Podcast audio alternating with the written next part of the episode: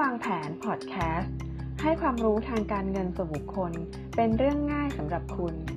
กับเกตพิชยาพัฒน์ที่ปรึกษาทางการเงิน AFPT สวัสดีค่ะยินดีต้อนรับเข้าสู่ EP ที่ 38 ของเงินทองต้องวางแผนค่ะ คุณอยู่กับเกตพิชยาพัฒน์วันนี้เกก็จะมาพูดคุยในเรื่องของการเป็นบุคคลล้มละลาย กับการทำประกันชีวิตค่ะ เรื่องของการเป็นบุคคลล้มละลายนะคะ มูลค่าหนี้ที่เจ้าหนี้จะมีสิทธิ์เรียกร้องขอให้ศาลพิจารณา และมีคำสั่ง เพื่อให้บุคคลนั้นตกเป็นบุคคลล้มละลายได้ ก็คือ 1 ล้านบาท หมายความว่าคนที่เป็นบุคคลล้มละลายเนี่ยคือคนที่มีหนี้สินมากกว่าทรัพย์สินนะคะ ก็จะเจ้าหนี้ก็ไม่สามารถที่จะเรียกร้องการชำระหนี้ได้ ก็เลยขอให้ศาลสั่ง ให้เป็นบุคคลล้มละลายนะคะ เมื่อศาลมีคำสั่งแล้วจะมีเจ้าหน้าที่พิทักษ์ทรัพย์ เข้ามาดำเนินการรวบรวมทรัพย์สินต่างๆ ที่มีอยู่ เพื่อบังคับชำระหนี้ให้แก่เจ้าหนี้ทั้งหลายค่ะเรียกว่าหากมีหนี้สินล้นพ้นตัวเกิน 1 ล้านบาทนะคะ แล้วก็ไม่จ่ายหนี้คืนเนี่ย บรรดาเจ้าหนี้ก็มีสิทธิ์ที่จะเรียกร้องให้ศาลพิจารณาได้ค่ะ ทีนี้หากถูกศาลสั่งเป็นบุคคลล้มละลายนะคะ กรมธรรทำประกันชีวิตที่ซื้อไว้จะได้รับผลกระทบอย่างไรบ้าง ผลกระทบจากการล้มละลายต่อการประกันชีวิตก็จะแบ่งเป็นสองกรณีดังนี้ค่ะ กรณีที่เป็นบุคคลล้มละลายก่อนเป็นผู้เอาประกันนะคะ ก็คือเมื่อเป็นบุคคลล้มละลายแล้วเนี่ยแล้วก็มาซื้อประกัน จะสามารถสมัครทำประกันได้ไหมนะคะ คือปกติแล้วเนี่ยบุคคลล้มละลายจะถูกห้ามทำนิติกรรมใด ๆ ค่ะ ที่ไม่รับความยินยอมจากเจ้าหน้าที่พิทักษ์ทรัพย์นะคะ เพื่อป้องกันไม่ให้มีการโอนย้ายทรัพย์สินของบุคคลล้มละลายไปให้คนอื่น นะคะ โดยทรัพย์สินที่มีอยู่เนี่ยก็จะถูกยึดอายัดด้วย ไม่ว่าจะเป็นบ้านและที่ดินสินทรัพย์ลงทุนต่างๆ ของมีค่าต่างๆนะคะ ทรัพย์สินเหล่านี้จะถูกรวบรวมไว้เป็นกองทรัพย์สิน เพื่อบังคับชำระหนี้ ดังนั้นเนี่ยการขอเอาประกันชีวิต หรือการทำประกันชีวิตจะเป็น ถือว่าเป็นการทำนิติกรรมทางสัญญาประเภทหนึ่งนะคะ ต้องได้รับการยินยอมจากเจ้าหน้าที่พิทักษ์ทรัพย์ ก็คือเอเงินที่มีอยู่เนี่ย ก็จะเป็นสินทรัพย์ คือที่เจ้าหน้าที่พิทักษ์ทรัพย์รับทราบค่ะ มันก็จะกลายเป็นสินทรัพย์เพื่อบังคับชำระหนี้ ดังนั้นเนี่ยก็ไม่น่าจะยินยอมที่จะยอมให้เอาเงินนี้มาชำระเบี้ยประกันได้แน่นอนนะคะ อันนี้ในส่วนของของการทำประกันชีวิตที่เจ้าหน้าที่พิทักษ์ทรัพย์จะรับทราบเขาก็ไม่น่าจะยอมที่จะให้ทำประกันนะคะ และในส่วนของ ฝั่งประกันชีวิตเองนะคะ บริษัทประกันเนี่ยก็มีข้อกำหนดอยู่แล้วโดยทั่วไปเลยค่ะว่า บุคคลที่ทำประกันชีวิตต้องมีสุขภาพดี มีความสามารถในการชำระเบี้ย ไม่ติดสารเสพติด ไม่ต้องโทษคดีอาญา แล้วก็ต้องไม่เป็นบุคคลล้มละลายนะคะ ดังนั้นเนี่ยถ้าบริษัทประกันชีวิตรับทราบ ว่าผู้สมัครทำประกันเป็นบุคคลล้มละลายเขาก็จะไม่ไม่รับสมัครตั้งแต่แรกอยู่แล้วนะคะทีนี้ก็มีคำถามว่าถ้าเราไม่แถลงไปล่ะนะคะ สมัครเข้าไปเลยนะคะ บริษัท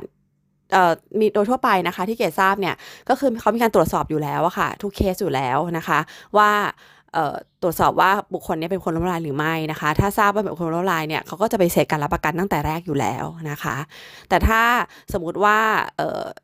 มันผ่านไปได้นะคะเคสผ่านเข้าไปอนุมัติเป็นกรมธรรม์ออกมานะคะ โดยที่ไม่ทราบว่าบุคคลนี้เป็นคนบุคคลล้มละลาย ถ้าเกิดว่า เจ้าหน้าที่พิทักษ์ทรัพย์รับทราบนะคะ หรือบริษัทประกันรู้ก่อนเนี่ยไม่ว่าฝ่ายใดฝ่ายหนึ่งนะคะ เคสนี้จะเป็นเคสที่กรมธรรม์ตกเป็นโมฆะนะคะ โมฆะก็คือมีการคืนเบี้ยประกันตั้งแต่แรกเลยนะคะ ไม่มีไม่มีสัญญาไม่มีสัญญานะคะ แต่ว่าการคืนเบี้ยประกันนั้น มันก็จะไม่ได้คืนกลับไปให้ผู้ผู้ทำประกันนะคะ แต่จะคืนกลับไปให้เจ้าหน้าที่พิทักษ์ทรัพย์ เพราะว่าเป็นการทำประกันในระหว่างการเป็นบุคคลล้มละลายค่ะ ทีนี้อีกกรณีหนึ่งนะคะก็มีคำถามว่าถ้าผู้เอาประกันเนี่ยเป็นคนล้มละลาย แต่ว่าไม่ได้ชำระเบี้ยเองนะคะ อาจจะให้คนในครอบครัวชำระเบี้ยให้นะคะ แจ้งเข้าไปกับสถาประกันว่าผู้ชำระเบี้ยเป็นคนนั้นคนนี้ก็คือผู้ชำระเบี้ยต้องทำสัมพันธ์ทางสายโลหิตกับกับผู้เอาประกันนะคะ หรือเป็นคู่สมรสเนี่ยมีความสามารถชำระเบี้ยได้ เช่น พ่อชำระเบี้ยให้ลูกหรือว่าลูกชำระเบี้ยให้พ่อแม่อย่างเงี้ยนะคะ ก็ ผู้ชำระเบี้ยนะไม่ได้เป็นบุคคลล้มละลาย แต่ผู้เอาประกันเป็นคนล้มละลายนะคะ หากว่าทำประกันชีวิตแล้วผ่านไปนะคะ แล้วผู้พิทักษ์ทรัพย์ทราบนะคะ เหมือนเหมือนกรณีแรกเมื่อกี้นะคะ ก็จะมีการยกเลิกสัญญาก็เรียกว่าเป็นกรมธรรม์เป็นโมฆะนะคะ เพราะว่าไม่สามารถทำนิติกรรมได้ เนื่องจากว่าบุคคลล้มละลายเนี่ยเป็นผู้เป็นผู้อยู่ในฐานะคู่สัญญาโดยตรงกับสถาประกันชีวิตนะคะ จึงถือว่าเป็นเบี้ยเบี้ยประกันที่จ่ายไปอะ เป็นของบุคคลล้มละลายนั้นด้วย ถึงแม้ว่าชำระโดยคนอื่นก็ตามนะคะ สัญญาประกันชีวิตในกรณีนี้จะไม่เกิด แล้วบริษัทผู้รับประกันจะถูกบังคับให้จ่ายเบี้ยคืนให้แก่เจ้าหน้าที่พิทักษ์ทรัพย์ ตามฐานะลาบไม่ควรได้ต่อไปนะคะ ก็แปลว่าถึงแม้เงินจะเป็นของของคนในครอบครัวเรานะคะชำระเบี้ยให้ผู้ล้มละลายนะคะ แต่เมื่อมีการตกเป็นโมฆะปุ๊บเนี่ยเบี้ยไม่ได้กลับคืนมาที่ผู้ชำระเบี้ยนะคะ เบี้ยก็ถือว่าเป็นของผู้ล้มละลาย แล้วก็กลับคืนไปที่ผู้พิทักษ์ทรัพย์ค่ะ อันนี้กรณีแรกนะคะ คือตกเป็นบุคคลล้มละลายก่อนทำประกันนะคะ ก็ได้อธิบายไปแล้วนะคะ ว่าสามารถทำประกันได้ไหมคือทำไม่ได้นะคะ กรณีที่2นะคะก็คือทำประกันไปแล้วนะคะ มีกรมธรรม์อยู่เป็นเป็นผู้เอาประกันอยู่ แล้วก็ เป็นบุคคลล้มละลายหลังเป็นผู้เอาประกันนะคะ ก็เป็นไปได้นะคะเพราะสัญญาประกันชีวิต 1 ฉบับเนี่ยมันก็ยาวนานมากค่ะเป็น 10 ปีนะคะ ก็อาจจะมีช่วงบางช่วงในชีวิตเราเกิดความผิดพลาดได้นะคะ เกิดมีปัญหาธุรกิจอะไรขึ้นมา ตกเป็นบุคคลล้มละลายนะคะ ก็มีคำถามว่าเมื่อตกเป็นบุคคลล้มละลายแล้วเนี่ยกรมธรรม์ประกันชีวิตที่อยู่อยู่จะเป็นยังไงบ้างนะคะ ก็คือถ้า ถ้าเราไม่แจ้งต่อผู้พิทักษ์ทรัพย์ปกติแล้วเนี่ย เราต้องแจ้งแจ้งทรัพย์สินต่อผู้พิทักษ์ทรัพย์เพื่อให้เขานำมาชำระหนี้ใช่ไหมคะ แต่ว่าถ้าเกิดว่าเราปกปิดแล้วเขารู้ว่าเราปกปิดเนี่ย มันก็อาจจะถูกพิจารณาเลื่อนระยะเวลา 3 ปีออกไปได้นะ ไม่ใช่ว่า 3 ปีนี้จะจะเป็นเวลาที่ฟิกนะคะ ถ้าเกิดว่าเราแสดงเจตนาหลบหลีกเลี่ยงนะคะ ไม่ชี้แจงทรัพย์สินต่อผู้พิทักษ์ทรัพย์เนี่ยเขาก็อาจจะยืดเรื่อง 3 ปีออกไปได้นะคะ ทีนี้กรมธรรม์ประกันชีวิตเนี่ยถ้าเราถืออยู่ก็ ผู้ทักทรัพย์จะรู้ได้ยังไงว่าเรามีอยู่นะคะ เขาสามารถตรวจสอบในเรื่องของเส้นทางการเงินได้เนาะเพราะว่าบัญชีธนาคารอะไรต่างๆ มันก็จะถูกอายัดทั้งหมดนะคะ ถ้าเขาเคยไปตรวจสอบว่าเราเคยมีรับเงินปันผลเงินคืนจากกรมธรรม์มาแล้วก็ตามเนี่ยเขาก็สามารถไล่หาเจอได้ว่า เรามีกรมธรรม์อยู่บริษัทประกันนั้นๆอยู่นะคะ เมื่อผู้ทักทรัพย์เนี่ยไปติดต่อกับบริษัทประกันนะคะบริษัทประกันก็ จะต้องดำเนินการตามที่ผู้พิทักษ์ทรัพย์เรียกเรียกร้องนะคะ ซึ่งกรมธรรม์เนี่ยถ้าเกิดว่าตอนนั้นมันมีเงินปันผลเงินจ่ายคืนอยู่นะคะ แล้วจ่ายออกมา ก็ไม่สามารถจ่ายให้กับผู้ล้มละลายได้นะคะ ก็ต้องกลับไปรวมในกองทรัพย์สินของผู้ทักทรัพย์เพื่อไปชำระหนี้นะคะ แล้วก็กรมธรรม์ฉบับนี้เนี่ยเมื่อเมื่อตรวจพบว่ามีแล้วเนี่ยเขาก็ต้องบังคับให้เวนคืนนะคะ เวนคืนมูลค่าเงินสดของกรมธรรม์แล้วก็นำ เงินนั้นอะไปชำระหนี้นะคะ ซึ่งก็ก็ก็ขาดทุนอยู่แล้วล่ะนะคะ เพราะว่ากรมธรรม์ถ้ามีการเวนคืนระหว่างทางเนี่ยมันก็อาจจะเหลือมูลค่านิดเดียวแต่เขาก็จะเวนคืนกรมธรรม์มาเพื่อเอามูลค่าเงินสดเนี้ยไปชำระหนี้นะคะ อันที่ 2 กรณีนะก็คือเวนคืนกรมธรรม์ชำระหนี้กับเงินปันผลระหว่าง ทางของกรมธรรม์เนี่ยก็จะจ่ายให้เราไม่ได้ให้ผู้ผู้ผู้ล้มลายไม่ได้นะคะ ก็จะถูกชำระหนี้เช่นกันนะคะนี่กรณีที่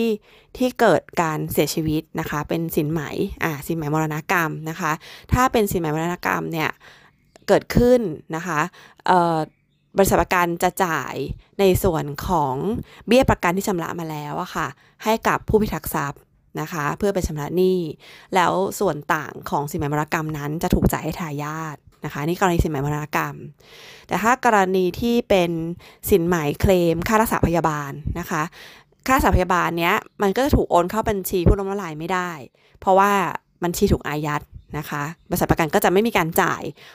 ออกไปให้ใครเลย เพราะว่ามันจ่ายไม่ได้นะคะ แต่เขาก็มีบอกเอาไว้ว่าเมื่อพ้นจากสภาวะล้มละลาย 3 ปีแล้วเนี่ย ให้ลองติดต่อบริษัทประกันดูนะคะ อาจจะไปขอ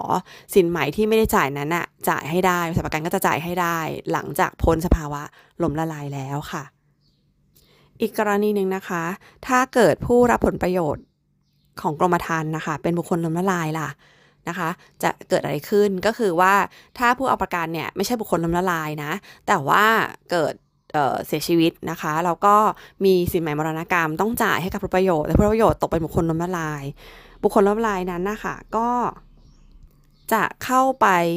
สู่ผู้พิทักษ์ทรัพย์นะคะ ถึงแม้จะเป็นสินไหมมรณกรรมจาก จากคนในครอบครัวเราก็ตามเนาะเราเป็นผู้รับผลประโยชน์เป็นทายาทเนี่ยถ้าเราได้รับมาแล้วเราล้มละลายอยู่เนี่ยมันจะตกเป็นของผู้พิทักษ์ทรัพย์ทันทีเลยนะคะ เพื่อนำมาชำระหนี้ดังนั้นเนี่ยถ้ารู้ตัวว่าเป็นบุคคลล้มละลายนะคะเราเป็นผู้รับผลประโยชน์ในกรมธรรม์ประกันชีวิตของของใครก็ตามเนี่ยต้องเปลี่ยนนะคะ ต้องเปลี่ยนเป็นเป็นผู้อื่นเป็นผู้รับผลประโยชน์เพราะเราไม่รู้ว่าในระหว่าง 3 ปีนี้มันจะเกิดอะไรขึ้นบ้างนะคะ แนะนำว่าต้องตรวจสอบตรงนี้ด้วยว่า ถ้าเกิดว่า